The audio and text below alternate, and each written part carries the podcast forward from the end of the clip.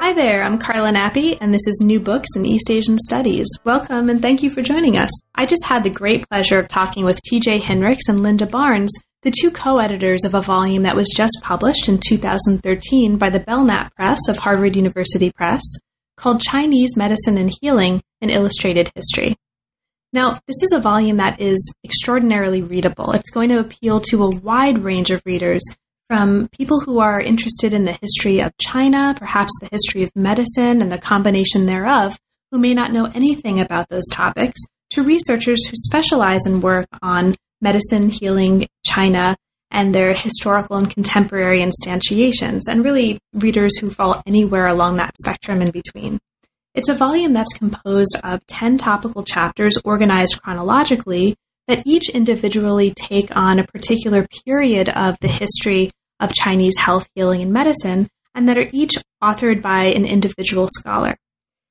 In addition to these ten individually authored chapters, there are also a series of vignettes spread throughout the chapters that are shorter pieces that introduce translations of really fascinating primary sources, examples that expand on the treatments given in the chapters, and elaborations of certain really interesting concepts or cases that come up in each of the chapters. And so, if taken collectively, there's a wide range of authors and authorial voices who contribute to what comes out, the story, the narrative that comes out of the chapter. And so it's very polyvocal, while still, because of the very careful editorial attention that T J and Linda brought to the picture and to the project, retains a very coherent narrative flow and a very readable and consistent narrative thread.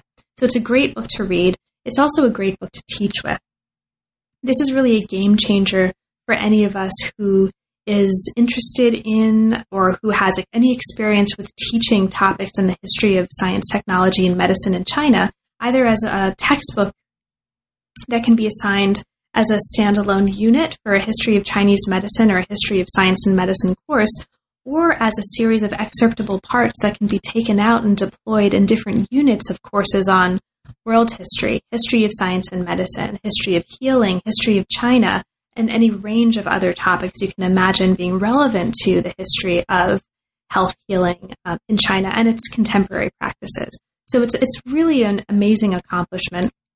And in the course of our conversation, T J and Linda and I talked about the genesis of the volume, what brought them to this project, some of the really interesting aspects of the craft of editing this volume that they encountered along the way, and also their particular visions for the state of the field and some really fascinating examples from their own research, which you can read some of in the book at hand. So it was just a pleasure to talk with them about the book. I hope you have a chance to get your hands on a copy and to read it, and I hope you enjoy the conversation.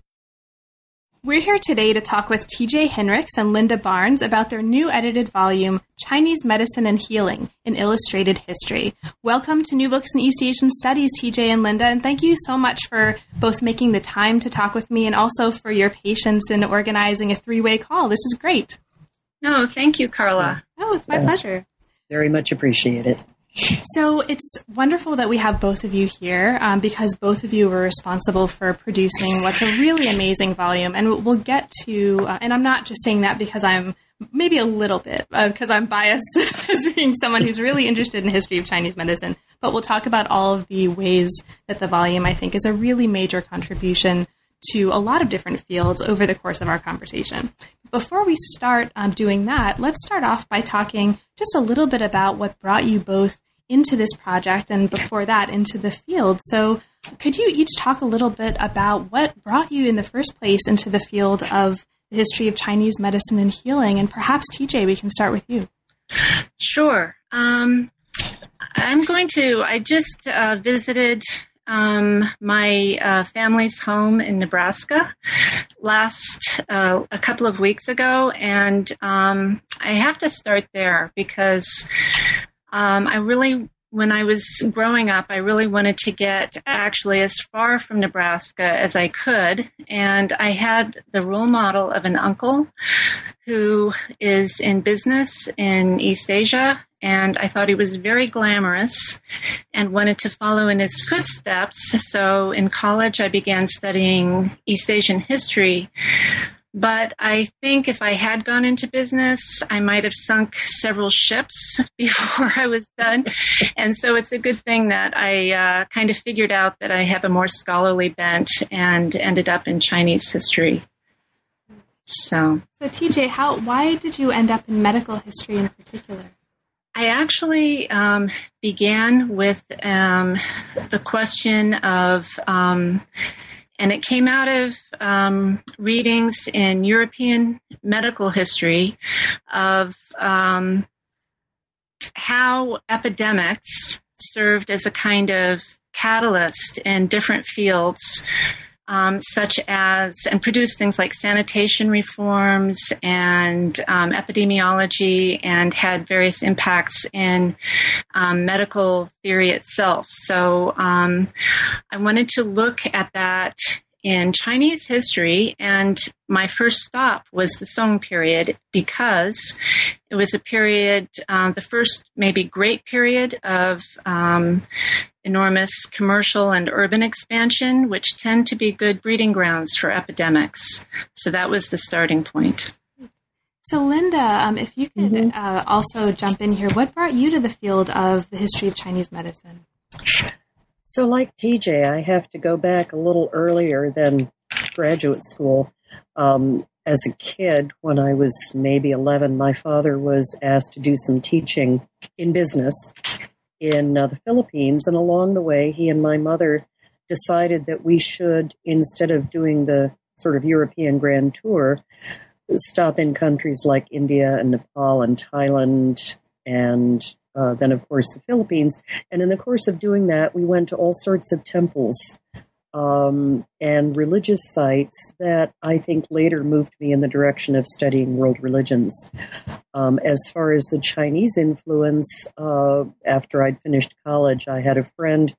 This was, mind you, the seventies, and she had discovered the I Ching. And so, you know, being of that generation and that era, I got involved in that. And those things sort of came together uh, when I did go to graduate school through the study of world religions and um, healing traditions.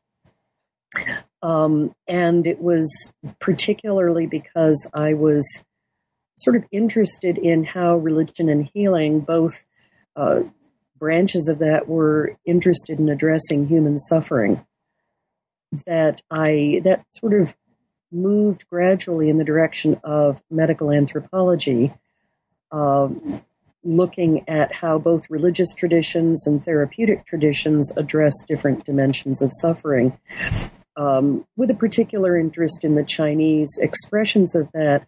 Um, having lived in Puerto Rico for a year, I knew that I got hideously homesick Um, when I was uprooted from the United States, so I decided I needed to do something that I could do in sort of locally, and that became uh, a, a dissertation project on looking at how Chinese healing traditions had entered my local area around Boston. Um, this was still working as an anthropologist, and the only reason that history even came into it in the beginning was because one of the faculty who looked at some of what I had drafted today said, well, you know, Americans in the nineteenth century were very interested in China. Mm-hmm. He said, maybe you could say a little bit about that in your introduction, and that became eight chapters. Um, and following all of that, um, I, I sort of, uh, I'm not known for doing things in half measures, um, but following that, I realized that I didn't know enough about the historical dimensions, and so I started tracking footnotes. Um, this was in the course of trying to pull a book out of the dissertation, and as I followed footnotes and one after another, it took me back to about the oh, eleventh century, at which point I had to train myself to become a historian. And it was in the course of doing that, I think, that T J and I actually met, because we were both working on writing different things and worked together with some other people in a writing group where, you know, I learned more about what she was doing and vice versa. And I remember just being profoundly impressed because she seemed to know more people than it was possible to imagine. In the earlier phases of history of Chinese medicine, of people who had studied with such figures as Nathan Sivin or Paul Unschuld, but she seemed to me to be, you know, just this extraordinary person who knew all sorts of other figures in this sort of emerging field. So you're actually getting at um, what my, or you're starting to get at what one of my next questions was going to be in mentioning this writing group and the space where the both of you met.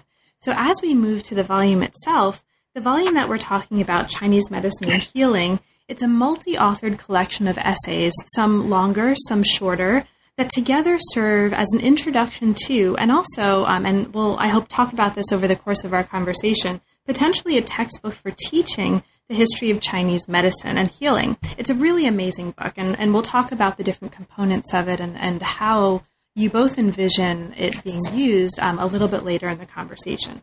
But let's talk first about the germ of this project. So you've met at this in this writing group. Can you talk a little bit about how you together decided to embark on such an ambitious project together? What was the germ of the decision to do a project like this? And perhaps we can start with T J and then move to Linda. Actually, I went, uh, it was actually um, Linda who first yeah. conceived the project. So I would like to, I think we should start with Linda. Okay. So that's fine with me. So Linda, how, what was the germ of the project? Can you talk a little bit about these early stages? Yeah. Um, as I was first uh, starting to teach about, um, in a very preliminary way about Um, history of Chinese medicine, um, T J brought my attention to a sort of history of China by Patricia Ebrey. And one of the things that I found very compelling about the organization of that particular book was the Ebrey, it was a single-authored book, but she had written the history, but then interspersed throughout the text as a whole were these sort of text boxes with sort of vignette length discussions of different topics. And, um, and the whole thing was illustrated. And so knowing that T J was familiar with that, um, and that we both liked Ebrey's work, you know, we had a, a, a dis- we began a discussion in which I wondered with her whether it might be possible to do a history of Chinese medicine using that same sort of organizational approach, but instead of our writing all the vignettes, seeing if there might be a way to tap the state of the field in the history of Chinese medicine and have the book, as much as possible, represent sort of worldwide scholarship, and therefore not privileging exclusively one person's work in a given period, but rather their work enriched and complemented by topics that other people had written about. So T J, did, did you want to um, add your own thoughts to that? Um, well, I think, you know, I I think starting from this um, greater framework, we began hammering out our um, proposal and coming up with lists of names and beginning to contact, make preliminary contacts, getting abstracts from people about um, what they might want to contribute. And um, gradually we pulled it together. I think one of the uh, the first tasks that happened in conjunction, I, all of these things kind of uh, built together at the same time, was coming up with um, a set of threads that we wanted to try to um, get authors to pull through the entire volume so that there would be some coherence despite the um, multi-authored nature of the volume. Let's actually, I would love to hear a little bit more about that because that gets at something um, that I was I was interested in anyway. So for uh, I'll preface this question by just mentioning for listeners and Um, especially for listeners who haven't yet had a chance to see the volume or read the volume, what the structure of the, the volume is. So the structure of the collection includes ten main chapters that are each um, authored by a different person, or in, in one case, Linda um, has written two chapters, nine and ten, and they're ordered chronologically. So there are several shorter vignettes, as um, Linda was describing earlier, in each chapter that describe or translate interesting primary sources, um, provide short case studies, or otherwise illustrate examples that are relevant or germane to the chapter at hand. So um, in, with that in mind, and with that as our basis for understanding what the structure is, one can imagine that involving so many different authors, especially um, when one of the goals of the volume, as you just mentioned, Linda, is to try to integrate as many different kinds of perspectives, or perhaps not as many different kinds of perspectives as, as are extant, but rather to try to, as I heard, um, or as I interpreted what you said, to try to translate some of the diversity of approaches in the field into this volume so that it doesn't just represent one person's vision of the history of Chinese health and healing, or medicine and healing. Okay, so with that in mind, what I imagine you're left with as editors is a lot of different kinds of ways of approaching the topic. So, um, T J, if you wouldn't mind, could you talk a little bit about some of those threads? What were some of the um, consistent kinds of themes or topics or threads that you asked authors to maintain throughout the book? And, and then um, afterwards, um, I'd love to hear um, Linda's thoughts on that as well when you're done. Sure. Um, the I think a pro- I'm going to start this with a kind of um, conundrum or um, tension that uh, is a little bit built into the project itself. So we needed to find some sort of coherent form and some kind of um, overarching narrative arc, and also find a way to make this um, a useful book to people who are just coming into the field, or to um, instructors who want to fit it into their syllabi, which might be dynastically structured. But the um, the focus on China and the um, yeah, the focus on China and the dynastic organization produce a kind of um, emphasis that is inherently state-centered, actually. Um, dynasties are states, after all. Um, and those dynastic divisions tend to break across uh, important social, economic, and other sorts of transformations.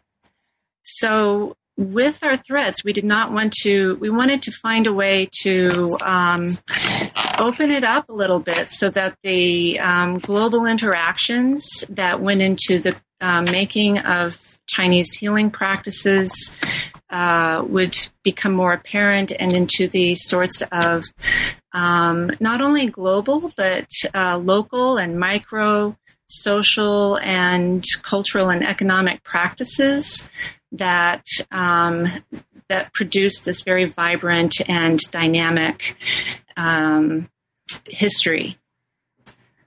Um, yeah. So Linda, is there anything that you'd like to add, uh, your own reflections on some of these threads in that process? Yeah, one of the things, um,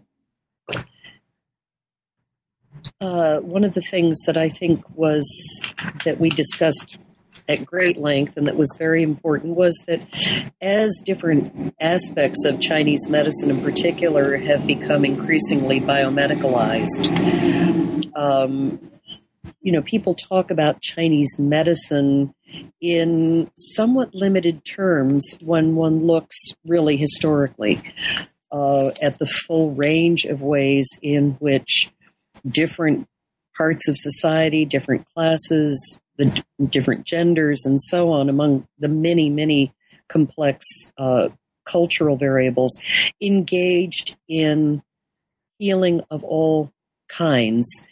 And we wanted to be really careful not to restrict it to simply, say, herbs, acupuncture, and the kinds of things that might now be taught in um, the schools of Chinese medicine, with increasing efforts to look biomedical. Um, that meant we had to take into account uh, shamanistic practices. For example, T J's work, and she'll say more about this, you know, I'm sure, involves necessarily the stu- the the discussion of how shamans were conceptualized and politically viewed and so on. Um, for me, looking at the ways in which these practices uh, developed not only in the Boston region, but ultimately throughout the United States, you continue to find divination practices, uh, temple-based practices, and so on. And so it was very important to us that the different authors not feel bound by a narrow discussion of Chinese therapeutics, but rather that they th- think as broadly as would have fit under a more historically rich definition, whether or not everybody under that very big tent necessarily subscribed to everybody else's practices. And so that was one of our instructions, you know, at how the, the therapeutic threads, the cultural threads, and the religious threads moved through these different periods, either more or less in the foreground. You know, can I just... Um... The, so Chinese medicine became popular in the United States in recent history, in part as a counterpoint to um, uh, what was considered to be hegemonic biomedicine. Um, but what is interesting is not that there is something inherent about Chinese medicine that makes it countercultural or counter-hegemonic, but that historically um, medicine itself, Chinese medicine, was produced um, and reproduced uh, generation after generation by people who wanted to distinguish it from what they deemed to be lower practices and competition. And so even if we are um, nar- we're, we're narrowly interested in just what is Chinese medicine, uh, where did it come from, where did those ideas and practices uh, come from, we have to consider this larger context of competition and these other sorts of really political agendas for distinguishing um the medical from the non-medical. And that line was constantly shifting. This actually gets us, I think, really nicely to something that the both of you discuss in the introduction to the volume. So in the introduction, you both lay out some major conceptual and methodological commitments that you mentioned informed some of your editorial decisions in the volume and perhaps your own decisions in choosing what to incorporate into your own authored chapters. Since these are really important in terms of um, not just kind of pulling out some of these really fascinating threads that have already come up in your discussion of the volume just in the past twenty minutes or nineteen minutes, um, but they're also really important in terms of situating this volume, this project, within larger trends in the field and the wi- within the way you both think about um, and prioritize some of the important threads in the field. I'd like to actually ask you to elaborate a little bit on some of them, and I think it's really, really interesting for um, understanding this as a contribution. So, um, T J, you just mentioned the uh, issue of uh, trying to decide what counts as medical, and Linda, you also just uh, invoked the um, something that we might call a kind of uh, encompassing or an attempt to encompass uh, a very expansive view under the tent of what counts as relevant to medical and healing practices with um, in, in your approach to the volume. So let's actually start there. What counts as medical for your purposes in this volume? And just as important, I think, and just as interesting, are there? Did you come to this volume with a clear sense, especially given the fact that you have an interest in being so expansive, a clear sense of what doesn't fit under that umbrella? So what is medical, and is there anything that you, in the course of the practical editing process or even just conceptually, um, agree or feel doesn't fit under that rubric? And perhaps we can start with Linda and then move to T J. You don't ask small questions, do you? Sorry. And, you know, feel free if, if the two No, of you that's quite to. All right. No, no, no, that's fine. Um, you know, I, boy, what would not fit under that, that, uh, that tent? Um, You know, I come back to this question of suffering. And, you know, within a, a more Buddhist framework, let's say, you know, the, the true cure for suffering is coming to an awareness of uh, the teachings of the Buddha and living within the Eight Noble Truths and learning compassion. Um, and most of the, say, religious traditions have ways of talking about how you live as a particular kind of human being so that you are, you know, either mending the world or, you know, working within its natural order and so on and so forth. Um, and aspects of that process of being and becoming human um, have to do with easing one's own suffering and the suffering of others. Uh, I suppose for me, practices related to that attention to suffering come under the, the really broad tent of healing. That doesn't necessarily mean that people conceptualize them as medical, but I, I like to start with that broader tent because I think it then gives you this, as you say, more comprehensive field within which to say, okay, out of all of that, what leads people at different points of time and in different groups to decide that something counts as a particular kind of therapeutics. This actually also speaks to another one of the uh, major points that you both make in this introduction, which is something that we've already touched on very, very briefly, which is this more expansive um, title of Chinese Medicine and Healing, and not simply Chinese Medicine, which was also a very deliberate decision, it seems, that relates very much to what you were just, uh, the kinds of things you were just saying. Yeah, yeah. So, T J, did you um, have any thoughts on this? Well, I think um, one thing I think that this kind of project, and I'd like to see this, um, I think it is extending more generally in um, academia as more and more people work um, interdisciplinarily.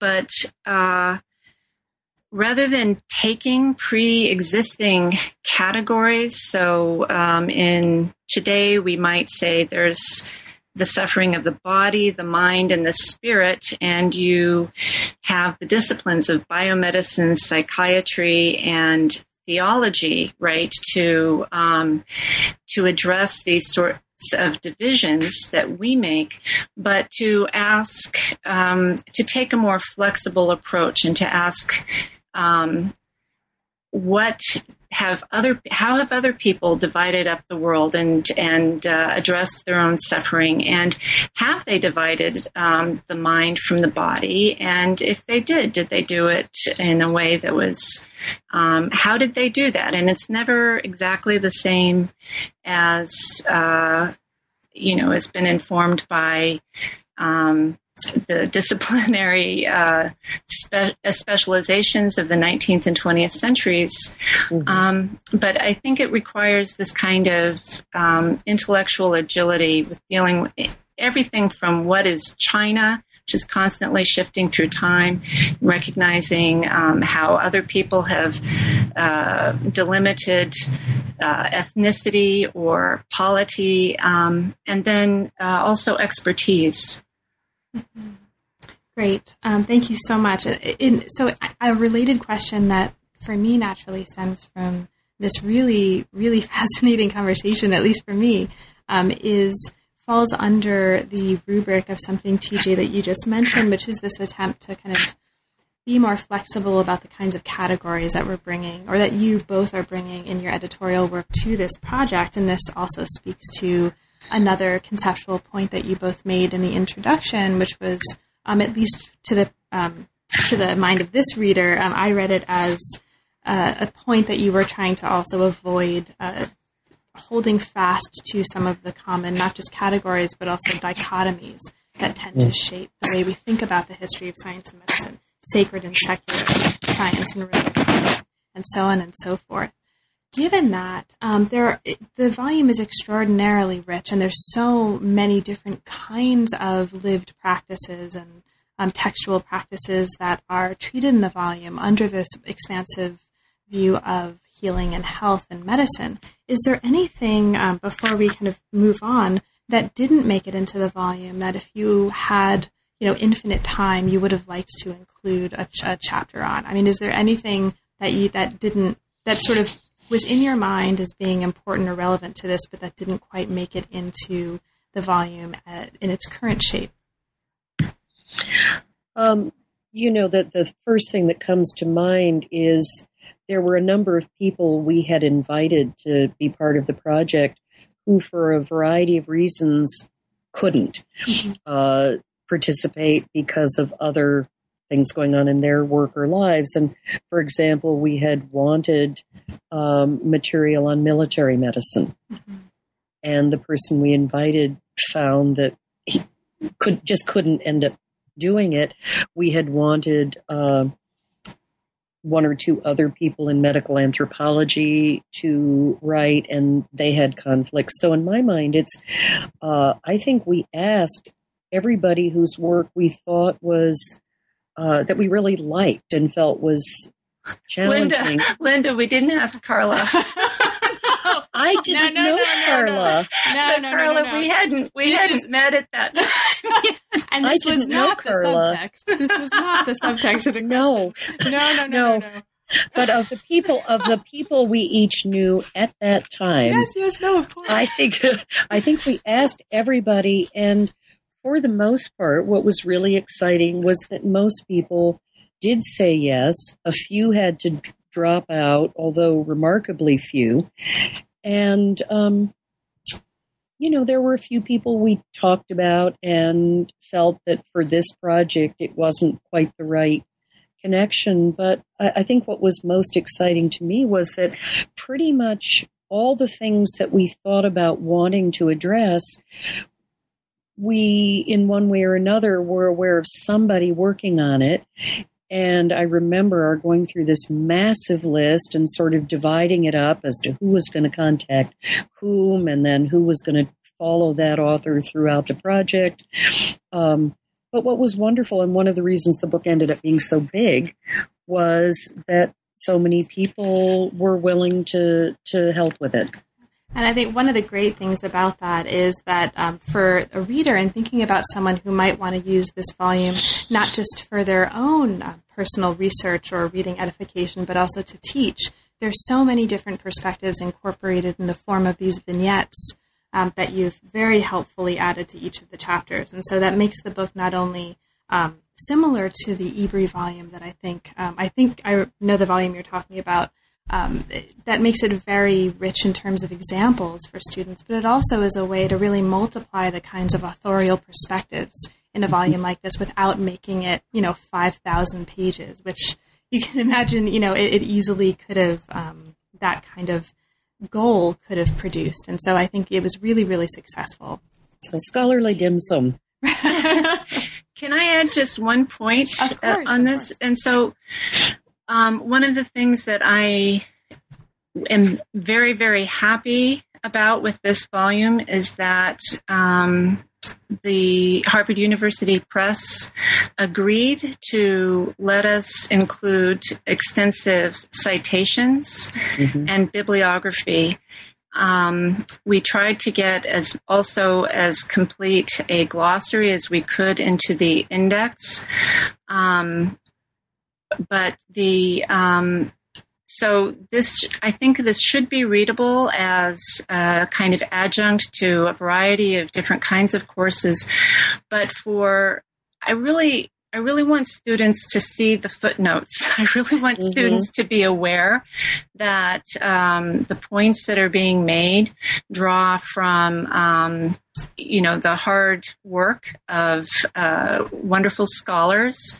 And I want uh, students and junior scholars and scholars from collateral fields who are expanding the reach of their, um, you know, their uh pursuits, I want them to have the resources right there to be able to mm-hmm. follow up, as Linda, you know, described doing earlier, to follow, track down the um, the fuller story. right, in um, the rest of the literature. So, and Carla, you are in the footnote in the bibliography. Don't, so. be, don't be silly. Don't be silly. We can move on from that. And that was you, not that was not the point of that question. You know, if I could just add, there's one other group that we haven't talked about yet, and there are a couple of authors who represent this contingent, and that's practitioners. Sure. Um, you know, in our T J, you know, I, I wholeheartedly concur with T J. We talked a lot about how this could be a book that would be classroom friendly. It it made it it had a huge influence in how we edited things, how we modified some author's style. We wanted it to be, above all, very, very readable and not one of those things that students just feel they're slogging through. But the other group that uh, that I, you know, I think we both wanted to reach were practitioners who don't necessarily have extensive research resources that they study about the history of sort of their own medicine. From my perspective, that's especially true of practitioners in the United States. And so, you know, I, I, for that reason, it seemed important to include at least several practitioners as authors and to focus on sort of practice dimensions so that people who are Uh, therapeutically involved now can also understand the many roots of their own work. Thank you. Talking about the roots of people's own work, um, let's actually, I think it would be good to spend a little bit of time talking about your own contributions, because the two of you not only edited this amazing volume, um, reconciled all these chapters and vignettes with each other, but you also um, wrote and contributed chapters of your own. So I'd love to hear just a little bit about that. So T J, you wrote chapter four on the Song and Jin periods, and we've heard a little bit actually from, from you at the beginning and also from Linda's mentioning of your work with shamans and um, these kinds of issues about your broader interests and the kind of interest you're bringing more broadly to Song medicine in this chapter. But I wonder if you could talk a little bit uh, more about that. So what particularly... Um, in, in terms of your own research, what particularly brings you to Song medicine? What do you focus on? And what were some of the most important aspects of this very um, rich and very broad field that you wanted to incorporate in this chapter? Well, I'll say that um, despite my um, larger intellectual agenda to try to undermine the dynastic and state-centered um, organization of the book with uh, a richer um, and more bottom-up so, sort of history, that my own research um, to date has focused more on state policies and quite narcissistically um, because I've really been thinking about the period in those terms. I started with um, the very dramatic um, institution building programs of the Song state, um, building, um, expanding education, publishing and printing books, and uh, expanding medical relief, building clinics to um, provide relief for the um, indigent poor, to um, ex- uh, distribute medicines, to distribute, um, you know, for epidemics. And using all of these programs to try to get Southerners in the South. Uh, Southern China was still um, a, a very much a frontier region, not unlike the um, American West, where you had a, a mixture of um, people who were recognized as what we might say non-Han or no, non-Chinese in modern terms, um, and of you know a myriad of other groups of people who were doing all sorts of things. And Um, the Song state made a huge effort to um, get those people to use medical rather than what they called shamanic healing. And really, uh, the way they used shaman was a lot like saying witch doctor or something like that. So um, that has been a passion for me, and I, I gave that, that um, center stage But um, it's also a period of enormous um, commercial growth and urbanization, as I mentioned. And so we have this drugs trade and this circulation of um, medical knowledge and practices that really had um, much less and often nothing to do with um, state programs. Um, there were also um, all sorts of religious transformations and the appearance of um, new types of religious practices and new types of religious practitioners who also participated in healing. Um, and some of that, that is in there. It was also this amazing um, transition, which is often obscured in the um, kind of continuity of language about family. Um, it was a, a huge, there was a huge transformation in the structure of families and in gender relations. And so women's medicine also underwent enormous transformations.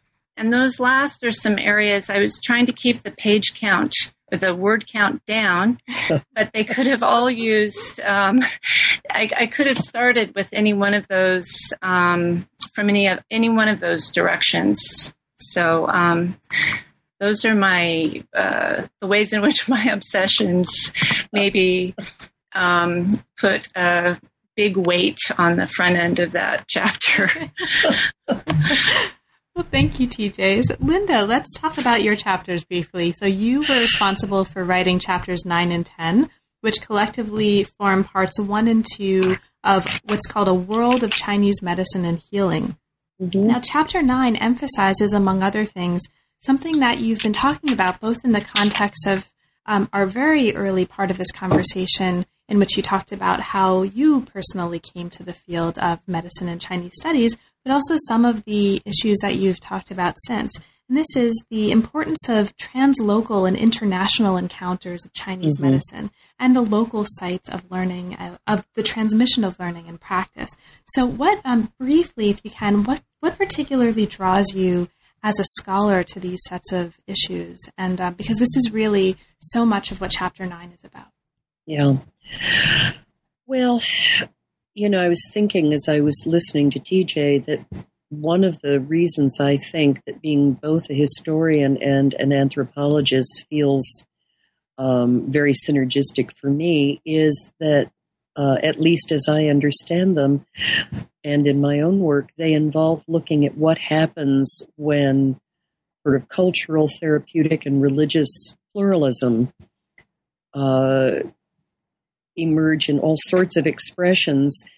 And what happens when people from one background are trying to understand the people and practices from perhaps a radically different background? Um, the material that my own work in the chapters, which I should say was intended to be one chapter, but I had spent so much time editing the other chapters and materials that for which I was responsible that we came down to the deadline. And I said to T J, I can't cut as much as I have to cut. So it was partly, I don't know whether lack of discipline or lack of something. Th- those were not supposed to be two chapters. And T J was extremely patient with me. Um, but But, uh, you know, the, the looking at the United States, you know, for a number of years, overlapping in part with work on this book, I had spent visiting sites throughout the United States and talking with different people. And the reason for going to each of these places was in recognition that the demographics of each region would have some expression and effect Uh, in connection with how practices were then modified. Um, so Chapter nine was one way of getting at that. Chapter ten was a different way. Um, but it really came down to this broad question, what happens when people from different backgrounds uh, interact through their respective practices and try to make sense of each other? Now, Chapter ten explores some of the many, many different kinds of these practices, modern and contemporary practices, that are encompassed within this very expansive category of Chinese medicine and healing. And there are some wonderful, or there's a rather a wonderful range of practices mm-hmm. represented, including, um, I'll just mention a few of them briefly for listeners who haven't seen the volume, food therapy, herbal medicine, various sorts of harmonizing practices in, in spaces like temples, homes, clan halls, uh, other kinds of associations. Um, you talk about new organizations for self-cultivation and service, longevitology, which I just love. That's going to be one of my new words, longevitology. Um, that's one of my favorite words now. Divination, dream interpretation, face reading, and actually many, many more. It's a wonderfully diverse set of practices that I think collectively give a very, very um, powerful picture of the range and the multiplicity of kinds of practices and, and ideas and beliefs that make up this very living field that we refer to as Chinese health, healing, and medicine. So these two chapters, nine and ten, um, Linda, are full of some great examples and individual cases. Is there one or perhaps one or two in particular um, that constitute some of your favorite examples um, or individuals from these two mm-hmm. chapters? Well, although I haven't met him personally, I corresponded with Mutulu Shakur, who really is, uh, in my mind, one of the elders in the introduction of acupuncture applied to detox work and now to um, relief work around the United States and around the world. And so I... I You know, his story felt very important to me to tell because he's gotten relatively little public credit for this work. So he's he's been one of my favorites. Um, and another, just because it's so strange to me, is, you know, the the application of feng shui in McDonald's in Southern California. You know, I'm I'm sort of drawn by these ostensibly improbable examples that when you look more closely have their own logic and they sort of make sense. Um, and so what I find really fascinating is in what way do they make sense? Linda, it's actually, I think, worth um, just a, a super briefly, but for listeners who, there, there may be a lot of listeners who actually have never heard of Mutulu Shakur, and it's such a fascinating story that, do you want to just very briefly explain who he is?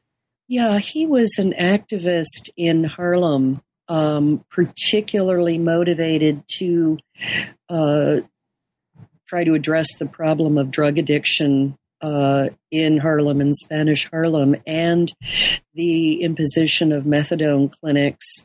Um, and in the course of that kind, he was also very involved in Black liberation movements uh, of the seventies. And so he heard about the use of acupuncture in relation to Uh, drug detox work, and a number, uh, he, he and a number of other activists tracked down someone in Canada and went up periodically to Quebec to study with this person. And um, uh, Doctor Shakur is the, the stepfather of Tupac Shakur. And, you know, some of his political activism uh, put him on the watch lists of the F B I. And um, the long and the short was he was charged with uh, crimes relating to the theft of a Brinks truck. And in the course of that process, although he was not present, uh, one of the guards was killed and he was charged with being part of the larger plan. And so he's been in prison uh, for several decades, um, but is, you know, very, remains very interested in the field and also, you know, in other ways of sort of social healing. Thank you so much. And it's, um, I'll just, I would just want to highlight that for listeners because it's one of many, many really interesting cases um, in this book that I think really push the field forward in terms of research and as well as offering a synthetic tool for learning and teaching. So as we come um, to this last uh, part of our conversation, as, as our time winds down a little, let's actually step back out again and uh, talk a little bit about the volume as a whole. Now that you both have very helpfully um, given some insight into your own authored contributions. So what are some of the contributions, that the most important contributions that you feel this volume makes as a field, and how do you envision your ideal user of this volume? Sort of what's your ideal vision uh, for how users, readers, teachers, students are going to use the volume? And perhaps um, we can start with T J. Well, I um, I talked about uh, students and scholars, and um, I, I hate to uh, single out a single type of ideal user because I hope that mm-hmm. um, it's it's readable enough, or at least much of it is readable enough, that someone who's just interested in the subject could pick it up and find um, stories like Mutulu Shakur's that are absolutely um, riveting. Um, but the way I, I, you know, I'm coming out to it as an academic and as someone who uh, teaches courses on Chinese history and Chinese um, medical history, and also on, on the history of martial arts. And I think one of the um, ongoing issues that arises in these studies is um, the common idea that uh, Chinese culture and civilization and Chinese medicine and martial arts in particular are um, five thousand years old, and that there's this kind of um, stubborn idea that nothing has changed for five thousand years. So they're both really exotic and cool because they're five thousand years old, but they're also um, dead. I just have to say dead because they haven't been changing.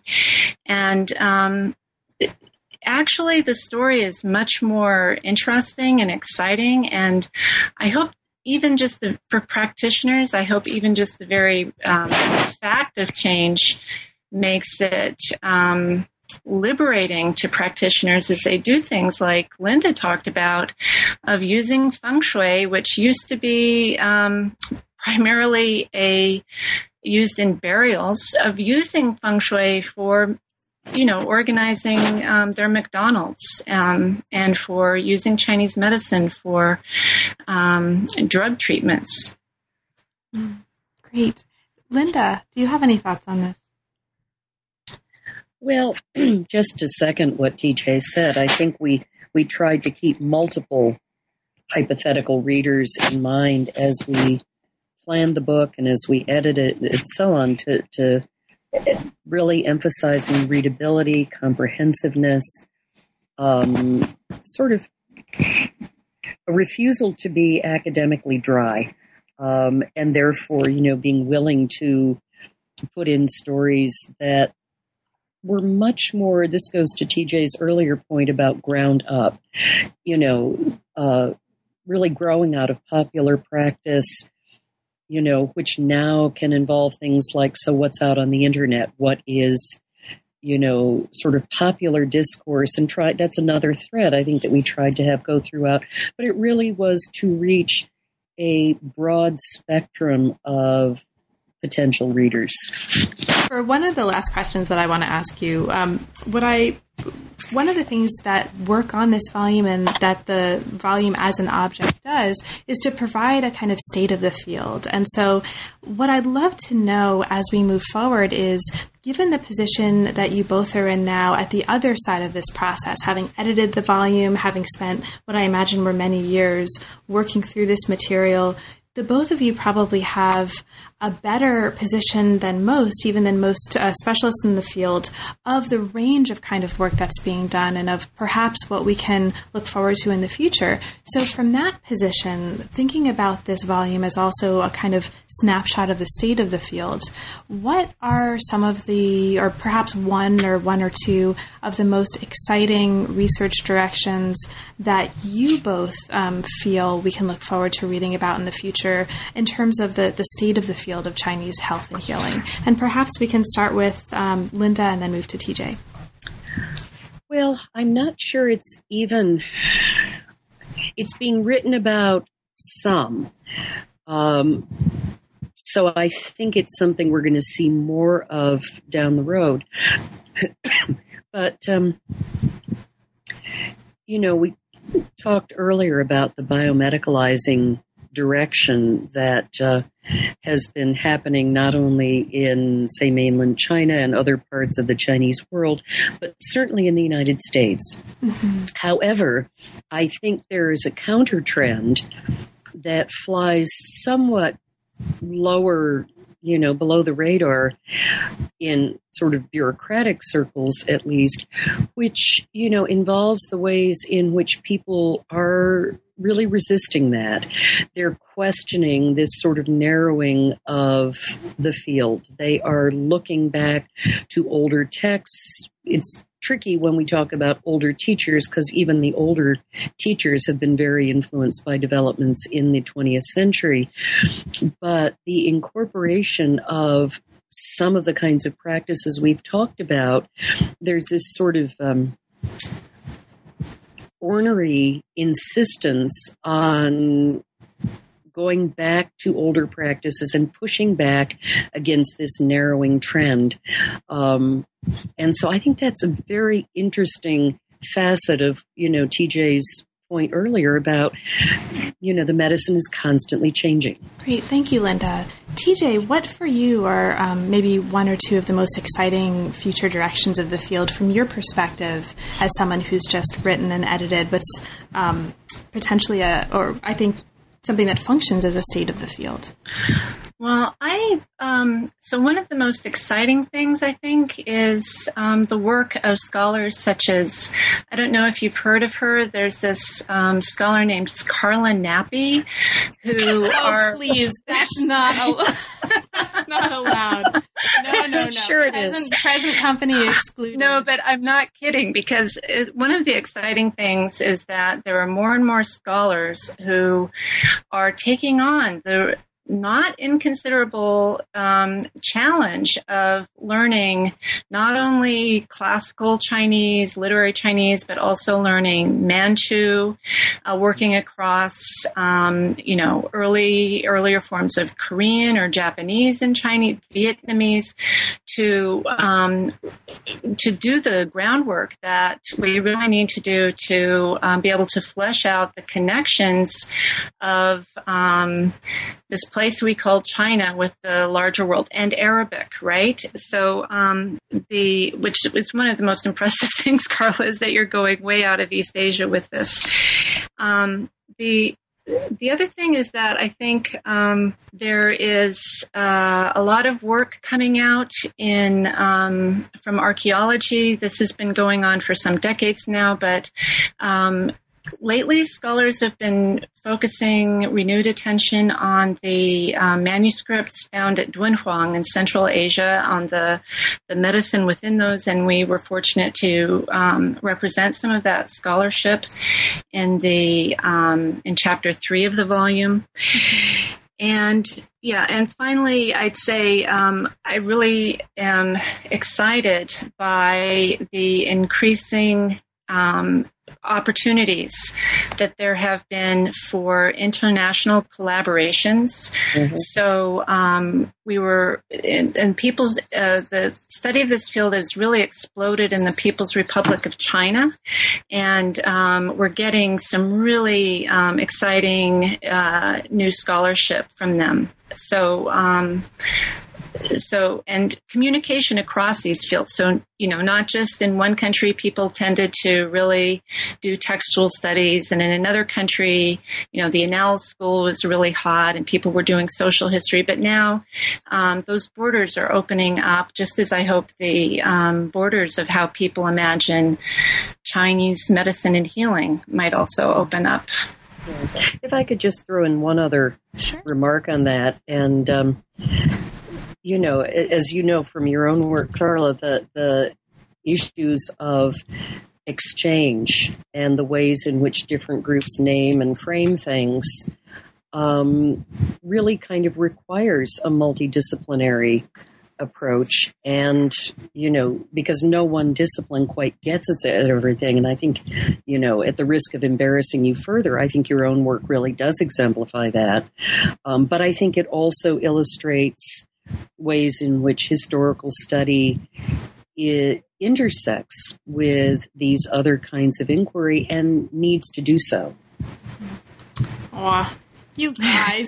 no, no, thank you both. And I think this is, um, this has been a real learning experience for me too, reading the book. And there's so, and I'll just say, even as somebody who works in the field, I learned a tremendous amount from reading the material in this book. So I commend it to not just people who feel like they don't know a whole lot about Chinese medicine, healing practices and histories, but also people who do consider themselves specialists in the field, because there's a lot to learn in this book for all of us.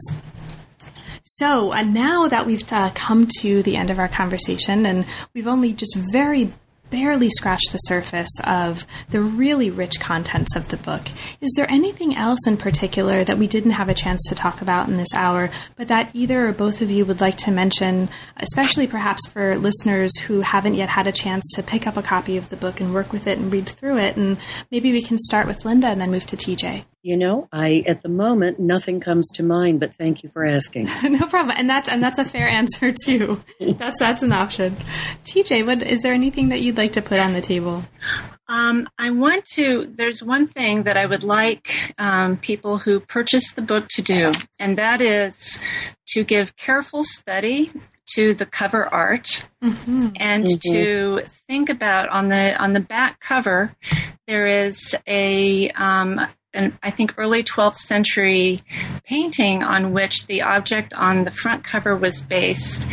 And I would just like readers to take some time to think about um, how the sensibilities and um, the types of uh, thinking about medicine that are embedded in the two objects. I do that with my classes, and I think it's a it's a really enlightening and fun exercise.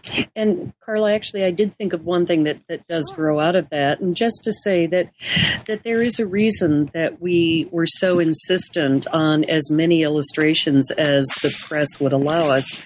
And that's because, in, you know, I think it's impossible to imagine something from text alone. And our, our culture tends to be very, in certain ways, especially in academia, very word-oriented. So I, I think, you know, my hope would be that readers would take the illustrations as seriously as they take the, the text. Uh, my only regret is that for reasons of cost, you know, the press couldn't do the book in color, but I remain very grateful that they allowed us as many pictures as they did, including including the really wonderful maps that T J with some of her students generated specifically for this book. Great.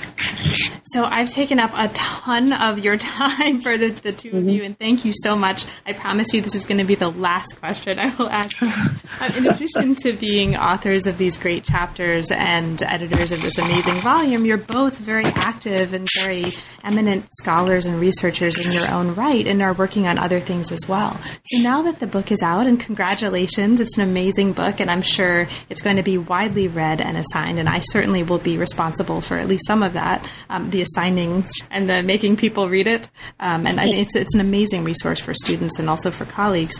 What's next for you? What is currently inspiring you? What projects are you working on now that this book is out? And perhaps we can start with Linda and then move to T J.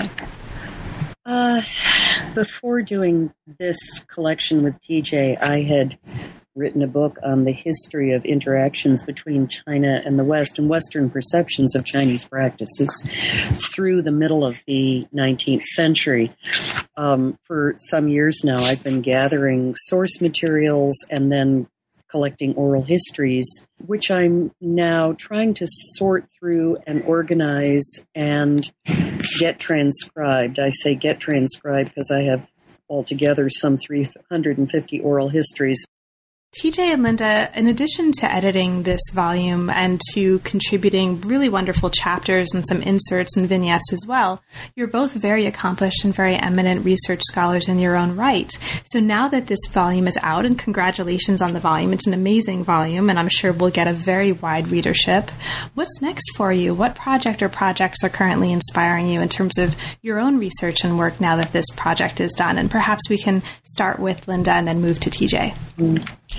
Um, prior to working on this collection with T J, I had put together a book on the history of Chinese medicine in the West and healing practices that went up to the middle of the nineteenth century. And the reason for that was that I knew I then wanted to do a follow-up project looking at the dissemination and adaptation of these practices in the United States from eighteen forty-nine to the present. So at this point, I am wading through a lot of oral histories from around the country, that many of which still need to be transcribed, and a lot of other sort of historical materials to try to continue the story. And, and out of that material, you know, came some of the content for the, the chapters in the volume. Great. T J, what are you working on now?